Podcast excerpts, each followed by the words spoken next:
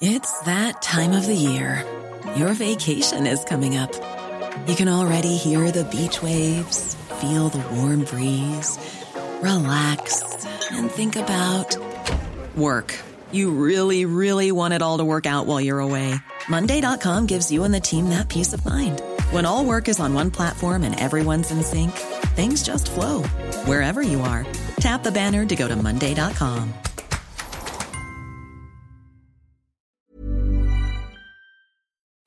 Hi, folks, it's Rick Wilson, and welcome to the Daily Beast's The New Abnormal. Hi, I'm Molly Jong-Fast, a left-wing pundit and editor at large at The Daily Beast. I'm also an editor at The Daily Beast, a former Republican political strategist, best selling author, and full time troublemaker. We're here to have fun, sharp conversations with some of the smartest people in media, politics, business, and science that help make what's happening in the country and the world clearer. I'll try to keep Rick to the minimum number of F bombs and try to keep our kids, pets, and other wildlife sounds from invading our respective bunkers. Good morning, Molly Jong-Fast.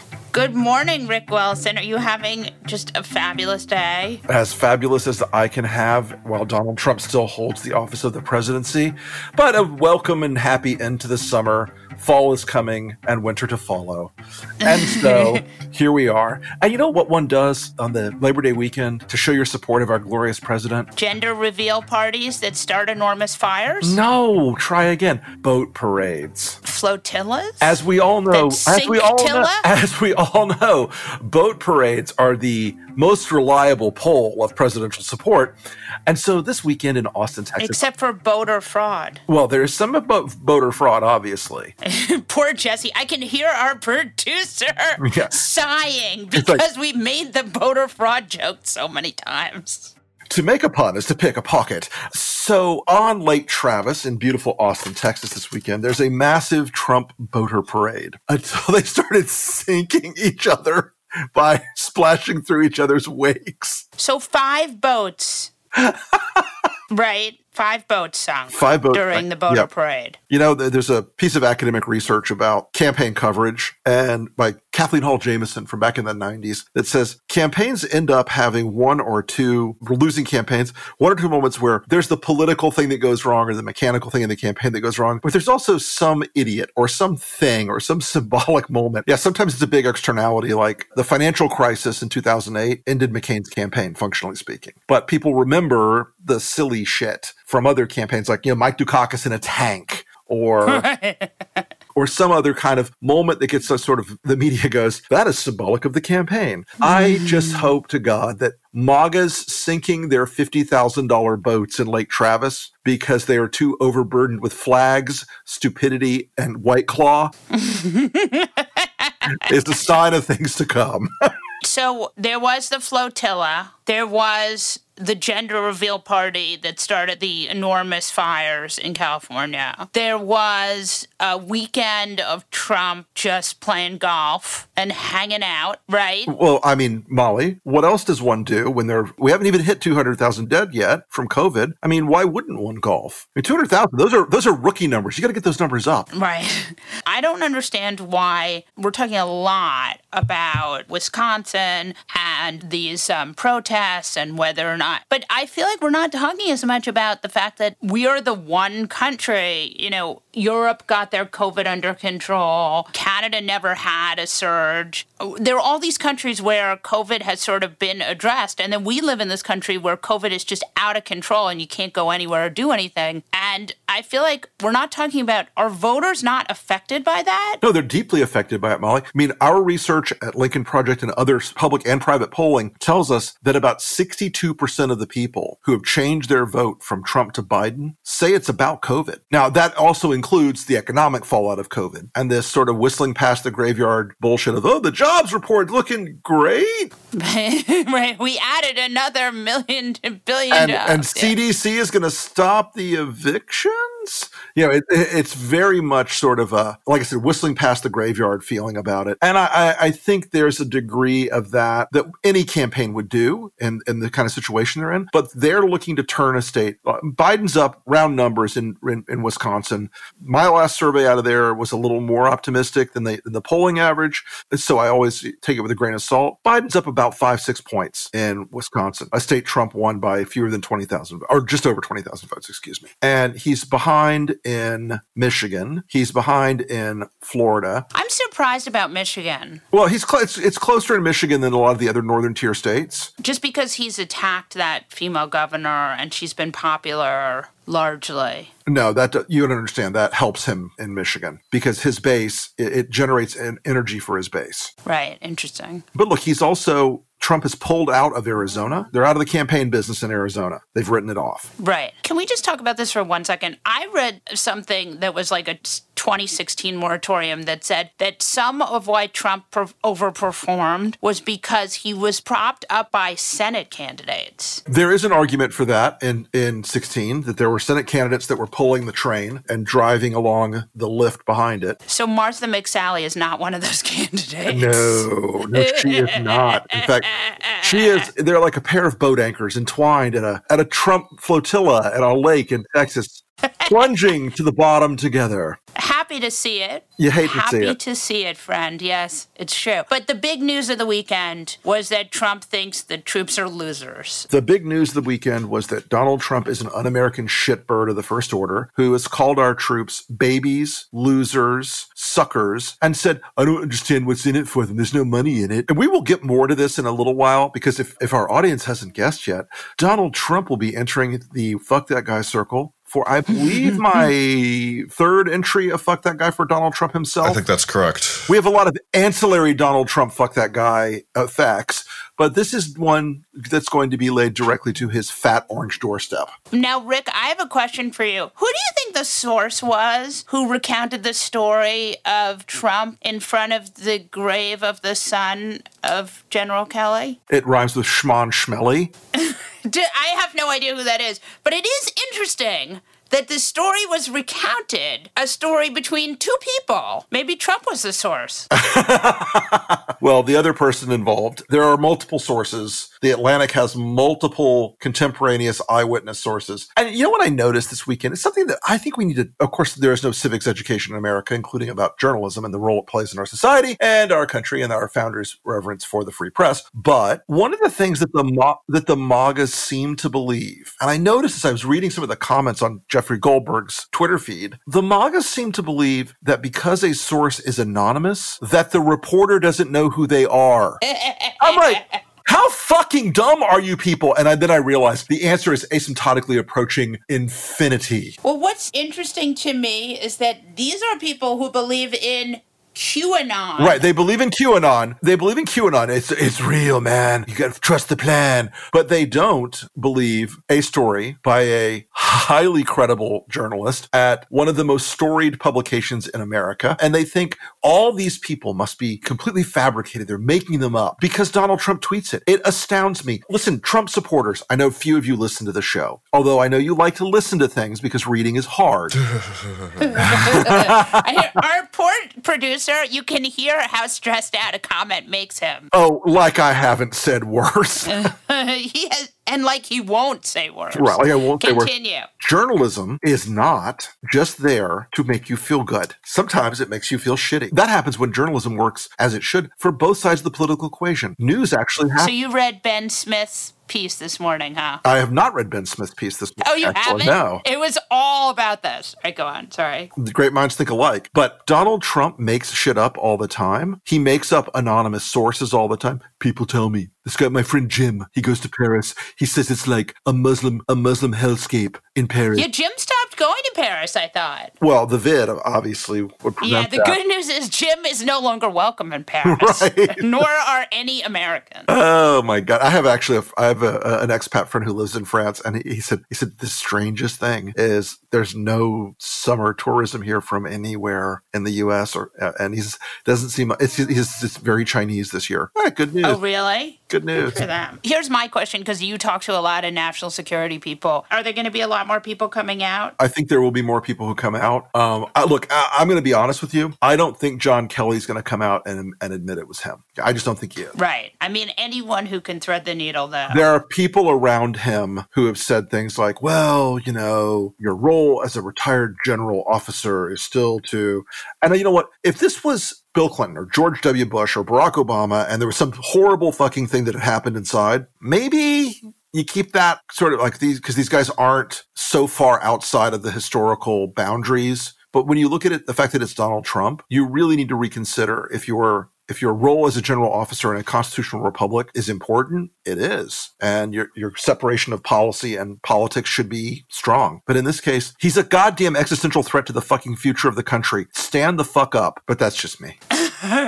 We had James Kelly. Elizabeth Neumann. Elizabeth worked for John Kelly. So the fact that John Kelly's people are coming out seems like a pretty big deal. Do you think that we're going to hear from Flames Flatus? No. Okay, that's too bad. Here's a follow up question. Your audience has asked many times if you guys think that's who Anonymous is. I do not. No, I don't think it's so. It's not matter. Do you know who it is, Rick? I have a pretty good idea. Are you going to tell us? No.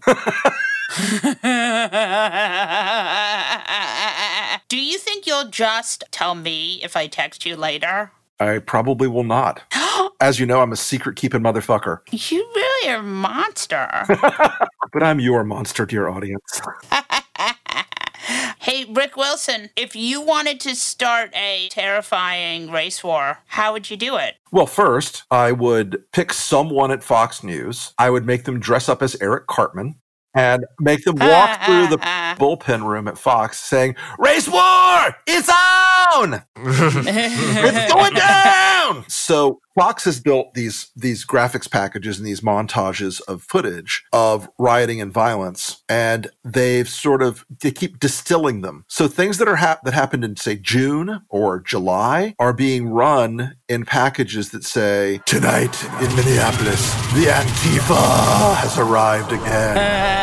Beware, America! They come to your suburbs with their Tucker trucks, their balaclavas and their pepper spray. You know, the whole idea is Fox is the Trumpian Reichsministerium of propaganda. Okay, I actually think they just shortened it to Propaganda Ministerium.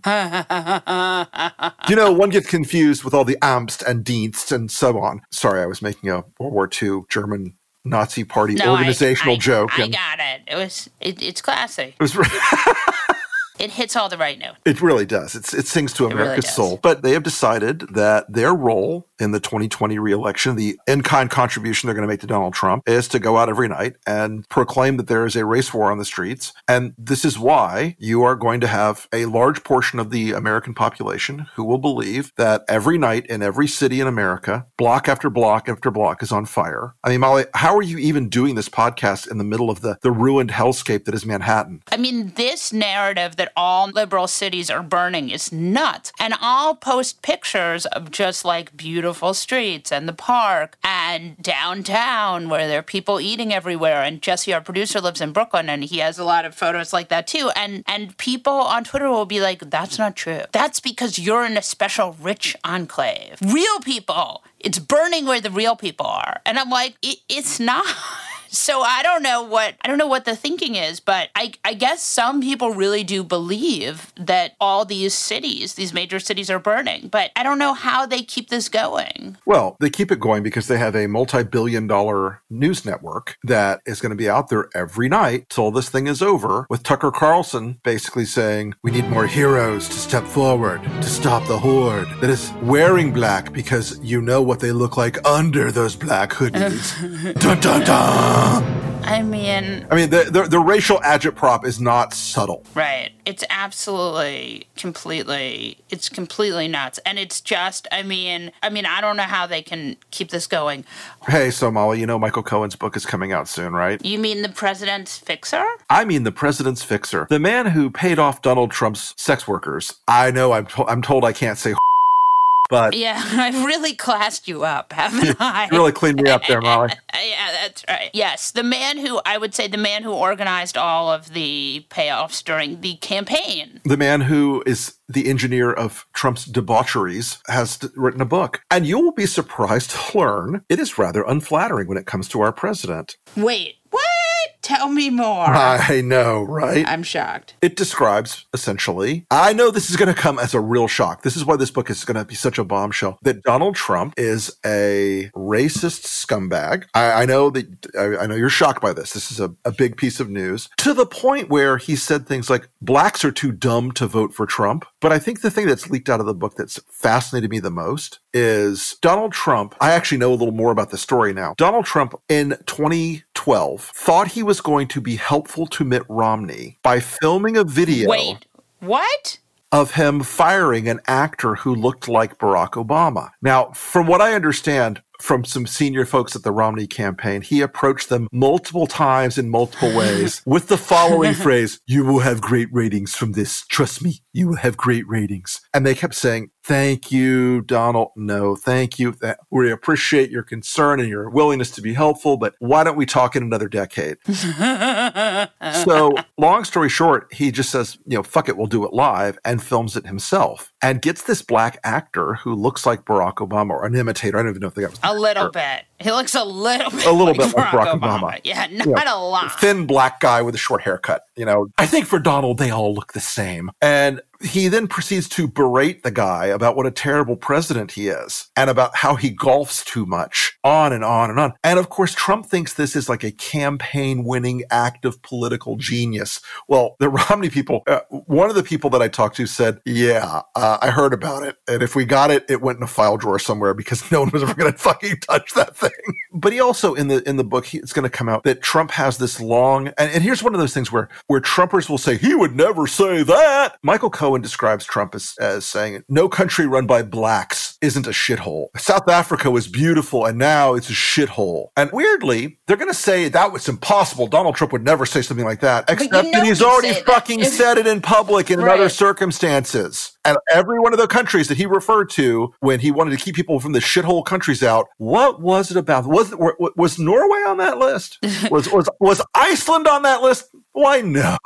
But that's the weird joke of it all. It's like when Trump said troops were losers, and everyone in Trump was like, he would never say troops are losers. And then there's like a tweet of him being like, John McCain was a loser. Of course he said this. Yeah, I think even Trump's, I mean, you saw on Thursday when they started pushing back and saying, because you know what's great about Trump world is they're so bad at this. So on Thursday they started pushing back. Trump just said that he hates wars. Do you remember that? Uh, yeah, bullshit. Right. He doesn't hate the soldiers, he hates the war. Yeah, no, that doesn't work. I, and I think that was one of them where they were trying to get uh, some of the gentry conservatives back on side. Right. And so you had the, the, you know the Federalist types and the National Review types who still who still like pretend to occasionally have some shred of dignity. We're like, well, we hope he's more clear in his language. the Susan Collins. The nu- the nuance of this is lost on us. I'm, I'm not going to support him, but I'm going to. I'm not not going to support him. I strongly am concerned by many of the things he says, but that won't stop me from voting for him every single time I have to when he asks. Because a mean tweet. Because if I get a mean tweet, I'll die. Right. A mean tweet would be the end of my political career, and my God, nothing's worth that. Yeah, exactly. By the way, Molly, I think the best thing about the Michael Cohen thing, Kaylee Mendacity, has the Yes. balls, if you will, to go to the podium and say, Michael Cohen is a disgraced felon and disbarred lawyer who lied to Congress. He lost all credibility, and it's unsurprising to see his latest attempt to profit off of lies. Do you know who you work for? Have you looked in that office right down the hall from you? Good God. Can we end on one weirdly hilarious note? When the president was in Paris in 2017, was it 18 or 17? I can't remember now. Is this Hairgate? no, this is Tchotchke Gate. Tchotchke Gate. When he visits the when he visits the home of the American ambassador in Paris, Yes. he sees these little statuettes, these figurines, if you will, Little silver on a, figures. silver figurines on a mantelpiece and a painting. And he says, "I like those. We're taking them with us." And by the they way, were can we boxed just- up and loaded onto Air Force One. and taken with him. What he's definitely a, he's like a kleptomaniac. But the punchline to this story is if you've seen a picture of them, they are quite tacky. Like if I'm going to steal something, that is going to be low on my list of things to steal. By the way, if Trump ever get if we ever get Trump out of office, people are going to need to check his suitcases. Oh, no question. You, right, he's going to have just suitcases filled with tchotchkes. We're delighted to have with us today Pete Strzok, former FBI Deputy Assistant Director of Counterintelligence. He was a 22 year veteran of the Bureau, and he's become one of the most hated people in Donald Trump's world because Pete Strzok was one of the people who helped lead the counterintelligence investigation into Donald Trump. So, Pete, tell us about the book. Yeah, thanks. It's great to be here. So, the book essentially is outlining the threat posed by Donald Trump from the perspective of somebody who spent over two decades working counterintelligence at the FBI, everywhere from the ground level, working Russian and Chinese spies here in the US and overseas, up through promotions and leading the investigation of Clinton's server and ultimately landing on the investigations of Trump. And the point I lay out in the book, you know, kind of in a factually based way, is that Donald Trump poses the greatest counterintelligence threat of any president in modern history. And you know that sounds it is an extraordinary statement and you know we live in the the day and age of hyperbole but when you step back and again i've worked counterintelligence over six presidential administrations republicans and democrats studied many more. And without question, when you look at Trump and the people around him as a counterintelligence practitioner, it is exponentially worse than anything our country has seen. And so, what I'm trying to do with the book is lay out in a detailed way why I think that, provide the factual basis uh, for that argument, and hopefully give people reading it and give America a way to think about Trump as they approach the, the polls this November. There is this accusation that you and everyone else involved in this investigation were being hand managed basically by Barack Obama. Can you just go ahead and address that?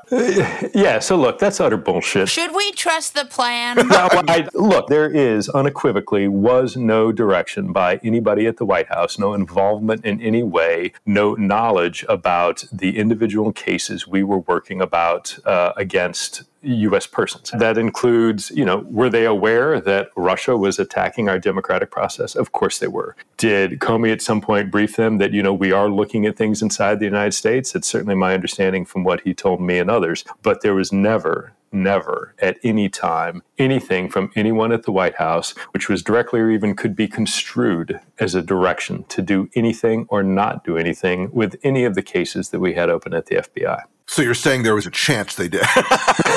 so you're saying no?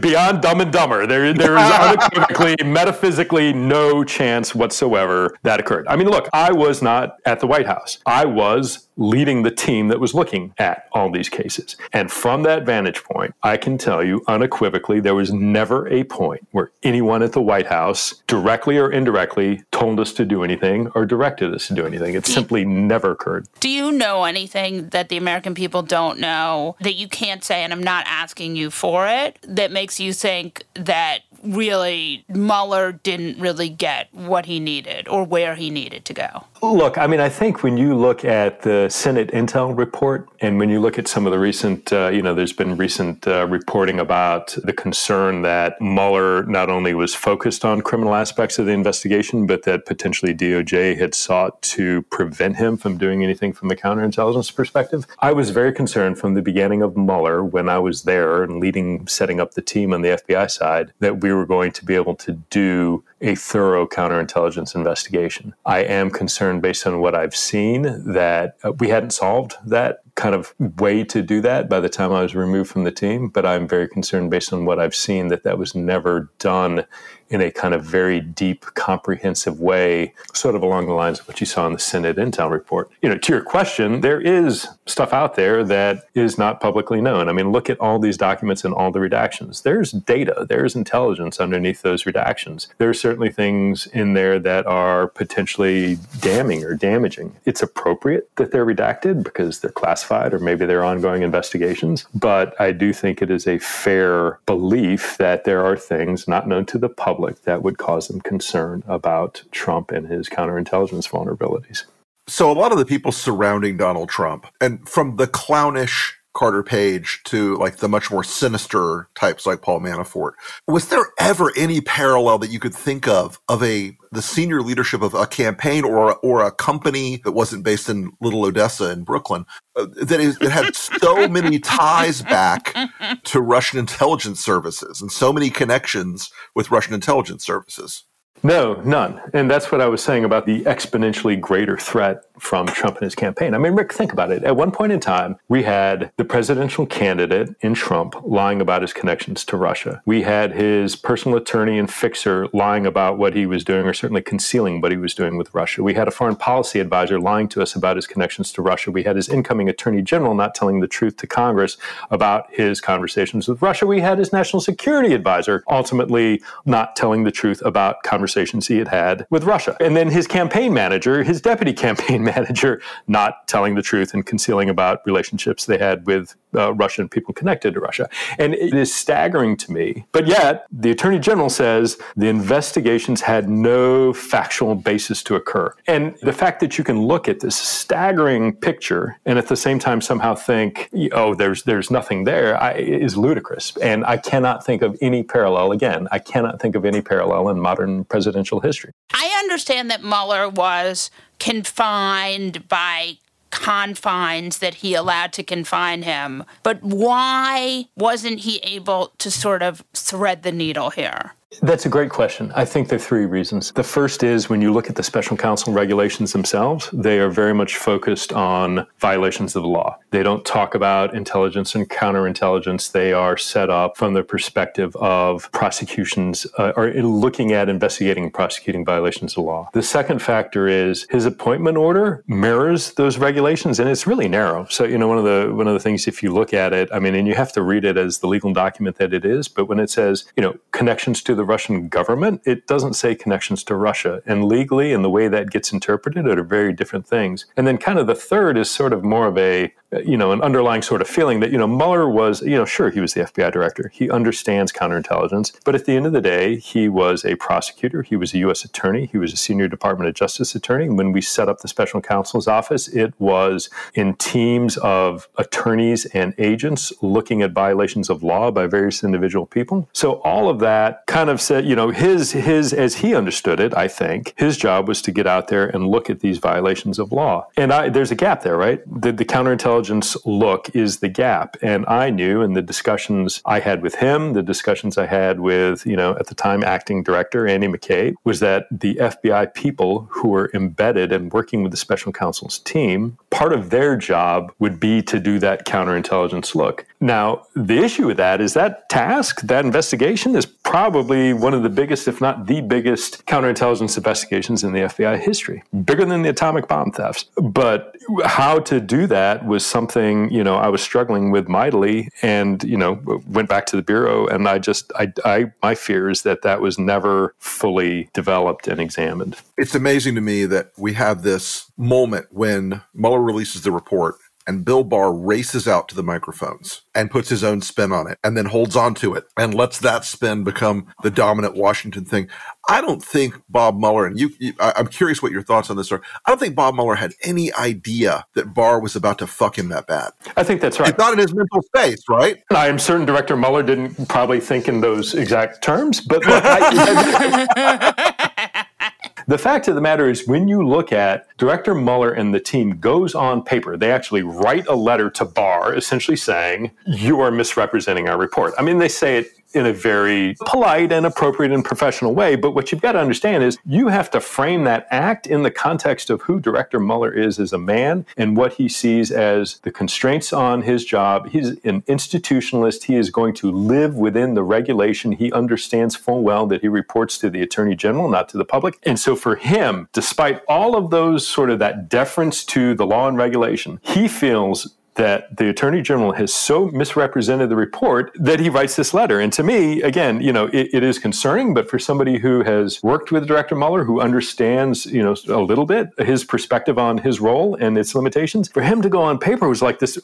five alarm fire. And it's hard to convey that to people who don't kind of understand the nuanced way of the bureaucratic sort of back and forth. But that's a huge red flag. And it just goes to, I think you're absolutely right. I don't think there was an expectation that the attorney general would do what he did. I think, and I know based on some of the comments afterwards, that the report had been written with the assumption that some of the summaries were ready to go and be released and could be used as that sort of initial takeaway before the entire report was cleared. So it's clear that I think you're absolutely right. I think they did not appreciate kind of the uh, mendacity that was in store for them from the Department of Justice. Let's just talk a little bit about the Senate report and the uh, recommendations for prosecution. So when that came out, it there was a s- suggestion that Junior and Jared were both on that list of recommendations for prosecution. Can you talk a little bit about Junior and WikiLeaks? Because that clearly, you know, he had that meeting with Natasha, not Natasha, Natasha, right? Natalia. Natalia. Yeah, no, Natalia. Natalia. Yeah, Vesson.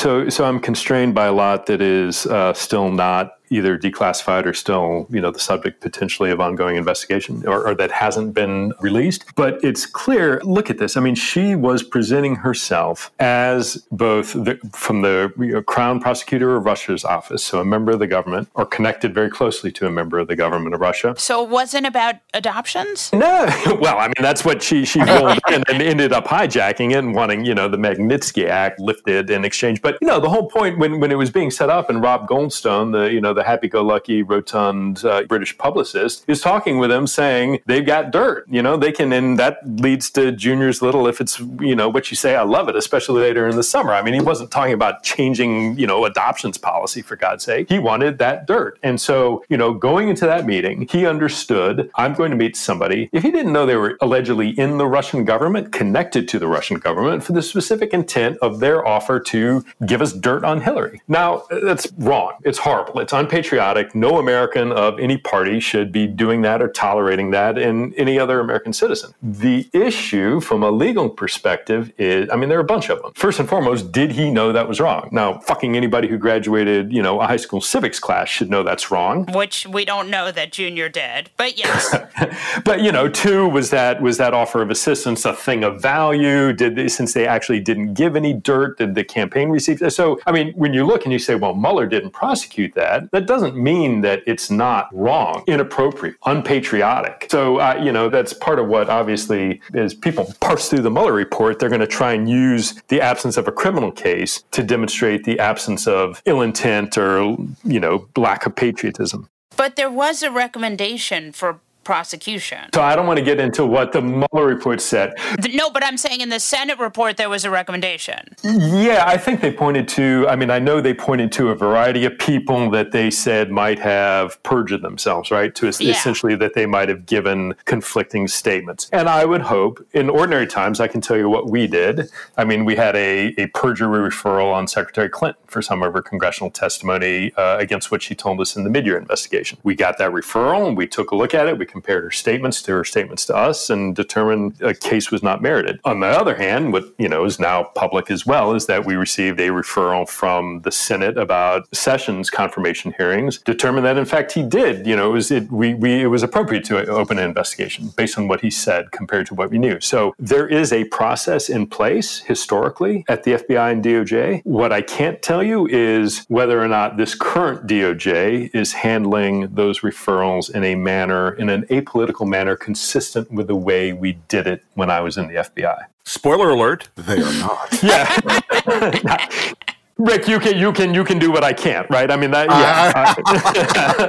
so that brings me to the subject of Bill Barr. I mean, we saw his very, very heavy thumb on the Mueller report. We've seen it in the course of of a lot of the subsequent the faux investigation on the on the backside of this, the the deep state hunt that's going on the back of this, and how much they've tried on the right on the Fox you know world to turn the investigation of Donald Trump's ties to Russia into the real scandal. Which uh, what has it felt like watching that ridiculousness play out? Because they they are trying to turn this into a the deep state conspiracy, but they've got the uh, Attorney General of the United States at the head of the train pulling it. It's horrible. I mean, look, part of it, you know, the first thing is this is perverting an institution that I was part of for 20 years that I loved. That one of the things I most respected about it was, you know, the blindfold on Lady Justice. Now, you know, there are all kinds of problems with the criminal justice system, and I'm not saying it's perfect, but by and large, certainly from my perspective in doing the work that I did on the counterintelligence and espionage front, it was blind. We did, we pursued the truth. And to see something turned so upside down is just distressing beyond my ability to tell you about it. And then the second thing is obviously like I'm on the I'm on the receiving end of that, all those little nebulous, dark statements about, you know, I don't have details, but it's bad, and there was all this ill intent, and all these people of which I'm one were up to not only only just incompetence, but there was malfeasance, and this was, you know, it should never happen to a president again. And I'm going to throw out phrases that I know full well were used during the Bureau's activities against student groups and others during the Vietnam War that, you know, this was domestic spying. Bill Barr is a fucking bright, bright man. When he says things like this and uses those phrases, he knows exactly the dog whistle that represents. He knows exactly what he's doing. And it's just it's so disheartening. And frankly, to be the target of it is like, you know, what the hell? Are, you know, is some black helicopter going to show up in all our houses one day? And, you know, if you read my Twitter following hordes, uh, you know, take them down to Guantanamo with a case of lube, you know, it's just. Uh, it's hard. Don't worry. We've been told many times we're already in Guantanamo. it's good. There won't be a vibrant social scene for sure. But so oh, that's, oh, yes. uh, you yes. know, it's in the, in the prison yard. That'll be great. Gonna grill out every night. Do you think Trump has a handler? No, but I don't think he needs one. And that's something, you know, the point I try and make when I talk to folks is like everybody, if you are thinking about trying to understand if Trump is compromised to the Russians in the context of like a classic spy who, you know, they've got a handler, they've got covert communications, they're receiving tasks. Donald's not out doing dead drops at strip he's, clubs. Right. And he's not, you know, the, the well, he like, may be going to strip clubs, but he's not doing dead drops. and that's part of like, you know, and this is where it overlays with like, you know, organized crime or so much else. The best intelligence relationship, particularly somebody who's not, you know, in an intel service somewhere who you're trying to get documents from, the best way to handle somebody and have them recruited if you want them to do something is I've got you on the hook. I know you're going to do what I want. You know what I want, and I don't ever have to tell you because of the leverage I have over you or the agreement we have or whatever else. And that's what I think Russia has over Trump. How else do you explain all these fucking inexplicable things that he's doing with regard to NATO, with Montenegro, with refusing to say word one about Navalny being uh, poisoned, about yeah. the bounties on so I mean, time and time and time and time again. Yeah. Well, right, you know, there's not a handler saying Donald next time. Don't don't say so much, but he. But but to your point, we always do voices on the show. We folks. always go into impression sooner or later. God, no, my, my Russian sounds very unfortunately like an Italian, so I don't do it. But it's um. You're welcome here. My children roll their eyes at me that I should yeah, just not no, ever, don't, don't, ever do that again. But there is Molly. There is some question, like you know, when he when he talks about you know Montenegro being a, a warlike people that he doesn't know that we should go to war by defending them as part of NATO. He doesn't know who the hell the Montenegrins are. So somebody somebody is telling him that, and so you know I I, I, was maybe a little too flippant about saying he doesn't have a handler, but I, there are some things he says and does that are very much in Russia's interest that he doesn't have an independent knowledge of. So that's a good question. Yeah, I, I think you're right. I don't think there's a handler per se. I think this is a guy who is the most useful of idiots, and he frames everything and he thinks, "What would Vlad like? I'll do that." You know, if he hears there's a, a, an American interest, but then and well, we all because we've all become desensitized. It's just a steady like so many affronts that we look down and we don't know whether we've cut our finger or cut it off. And you know, and and so right. when you hear it, like you're you're like, yep, you're right, Rick. That's exactly right. But then just stop and think. You're talking about the president of the United States of America yeah, maybe useful idiot, but you're talking about the president of the United States of America, the leader of the free world. You know, once upon a time, I don't know that we qualify for that anymore. Yeah, I was going to. We don't know what the motivation is here. And it could just be something as stupid as he wants to build condos in Russia after this is over. I mean, he doesn't, we don't know. But will the intelligence, will they ever be able to rebuild after this? Like, chilling effect has been enormous. Can you talk a little bit about that? Uh, sure. It's been huge. And we're going to have to rebuild. It's going to be hard. I mean, I think anytime when you look at the totality of what has occurred with all the things that have been declassified, with all of the FBI sources that have either been described or, you know, all these internet sleuths going out and trying to identify them. And I'm not saying whether they've been successful or not, but just down the board, look at, look at the kind of entire menu of what has been impacted. What current source of the FBI or anybody in the intelligence community is going to feel safe providing information about Trump, his camp, administration, or Russia. Second, any potential source out there, anybody that we or anybody in the intelligence community are trying to recruit to give us information about Russia, who, why are they going to put their lives in our hands? I mean, this is in the worst case, people are going to get killed. And so, what potential source out there is going to look at in this current environment and say, yeah, I'm willing to put, you know, yeah, I can trust you. You're going to keep my identity secret And so here I'm going to tell you about what the presidential administration and Putin are doing right now with regard to the election. And then from that, what foreign intel service, friendly or otherwise, is going to share the first little bit of information they have about anything involving the administration. And you just go down and, you know, and, and the impact on whether agents and analysts on the ground, intelligence officers overseas are really going to want to aggressively dive into reporting about the, the administration in Russia. It just cascades down this massive chilling effect that is so broad to recover that is going to take an extraordinary amount of effort. And it's not going to be enough to simply say, oh, look, we've got a different administration, so trust us now. Because if I make up a, a notional country overseas, I'm going to say, well, that's great, Mr. the DCIA for the Biden administration. I trust you now, but if somebody else gets elected in 2024, how can you assure me that I can trust you then? So there has to be some sort of systemic fix. And it's it's it's hard. It's going to take a tremendous amount of work because so much damage has been done. I think that that is one of the lasting legacies that it will take us a long time to recognize the depth of damage that's been done. Yeah, I think that's right. And you know, compare it to the response to the abuses of the Nixon administration. You know, we had the Church and Pike committees. We had all the, you know, FISA was born. But you had after that, you had the an administration and a Congress and to some extent courts who are all aligned with the same desire and intent to institute reforms, to do a thorough analysis and fix things. I don't think we're going to we're not going to have that same atmosphere in four months or in whatever 52 months. So i don't know how we and, and in many ways the abuses are worse. And so the fix is we've just got so much profoundly challenging work ahead of us. Do you what do you think broke Devin Nunes's brain? I she was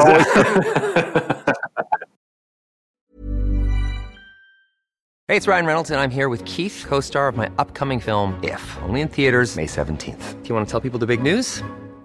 All right, I'll do. Sign up now and you'll get unlimited for $15 a month in six months of Paramount Plus Essential Plan on us. Mintmobile.com slash switch. Upfront payment of $45 equivalent to $15 per month. Unlimited over 40 gigabytes per month. Face lower speeds. Videos at 480p. Active Mint customers by 531.24 get six months of Paramount Plus Essential Plan. Auto renews after six months. Offer ends May 31st, 2024. Separate Paramount Plus registration required. Terms and conditions apply if rated PG. I'm Sandra, and I'm just the professional your small business was looking for. But you didn't hire me because you didn't use LinkedIn jobs. LinkedIn has professionals you can't find anywhere else, including those who aren't actively looking for a new job but might be open to the perfect role, like me.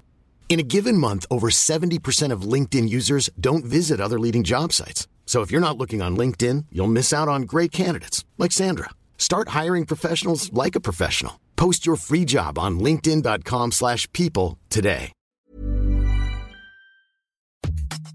When picking a commerce platform for your business, you have two choices. Or I prefer. Don't you? that's the sound you'll hear when you switch your business to Shopify, the global commerce platform that supercharges your selling wherever you sell, online, in person, on social media, and beyond. Shopify is the best all in one commerce platform capable of handling your business's complexity no matter how big you grow. Step up to Shopify and harness the best converting checkout and the same intuitive features, trusted apps, and powerful analytics used by the world's leading brands like Rothy's, Allbirds, Brooklinen, and so much more. You're probably thinking, sure, but migrating is going to be a headache. Shopify's App Store has the migration apps you need to migrate your products, orders, customers, and more from every major e commerce platform to Shopify. If you're anything like me, you're one of those don't put me in a box people. Everyone who knows me knows I'm a don't put me in a box person. And thankfully, Shopify never will because with Shopify, control of your brand and business is always in your hands from your storefront look to your back office operations. I hate when checking out from an online store and then having to pull out my credit card and type in all those numbers. A Shopify store remembers my shipping address and payment information. So if I'm on the couch and my wallet is on the kitchen counter, I don't even have to get up. Stop leaving sales on the table. Switch your business to Shopify and discover why millions trust Shopify as their all in one commerce platform to build, grow, and run their business. Sign up today for your $1 per month trial period at shopify.com slash abnormal, all lowercase. That's one month for just $1 at shopify.com slash abnormal, all lowercase. Shopify.com slash abnormal.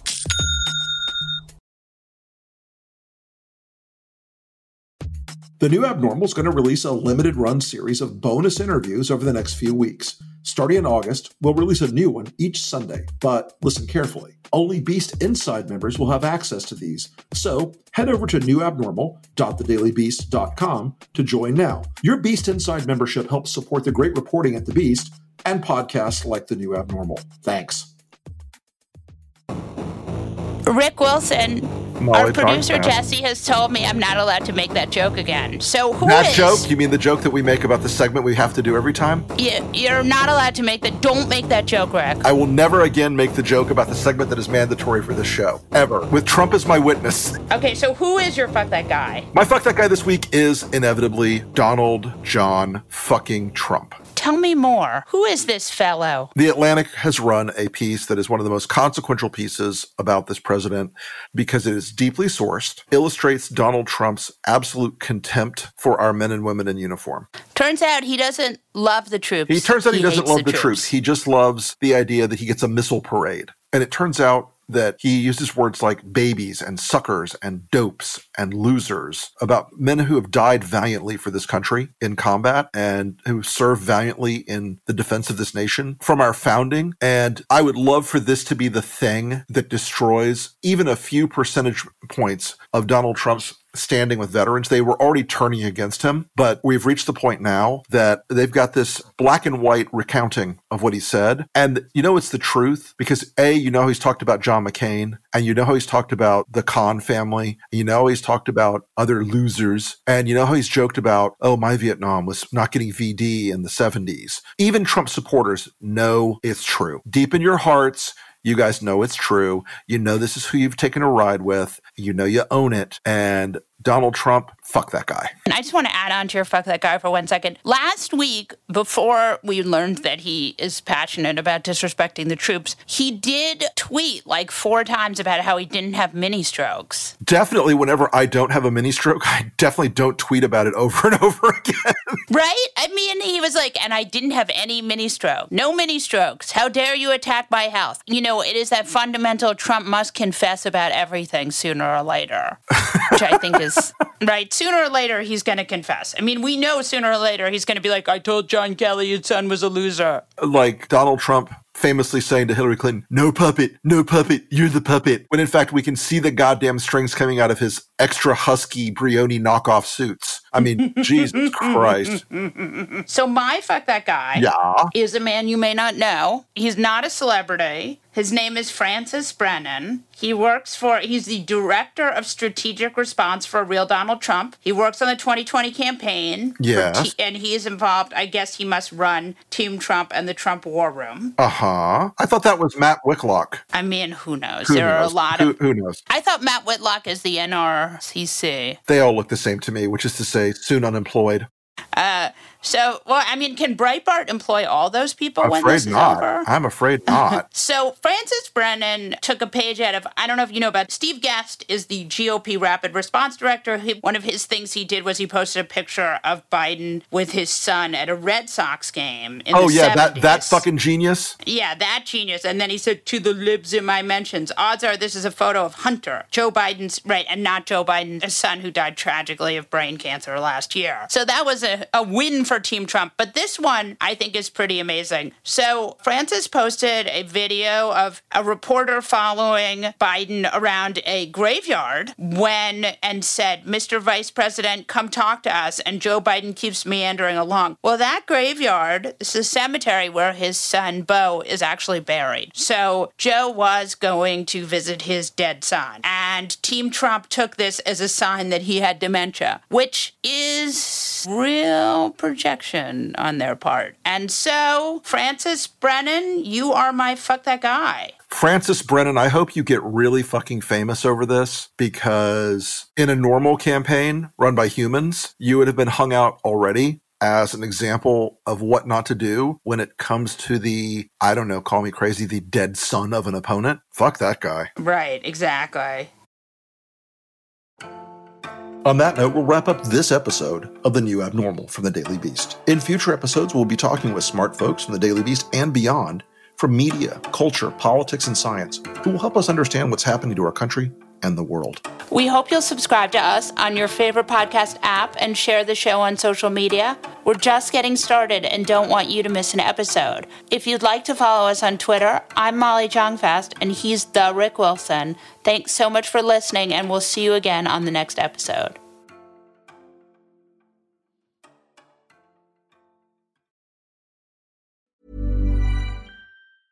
Even when we're on a budget, we still deserve nice things. Quince is a place to scoop up stunning high end goods for 50 to 80% less than similar brands. They have buttery soft cashmere sweaters starting at $50, luxurious Italian leather bags, and so much more.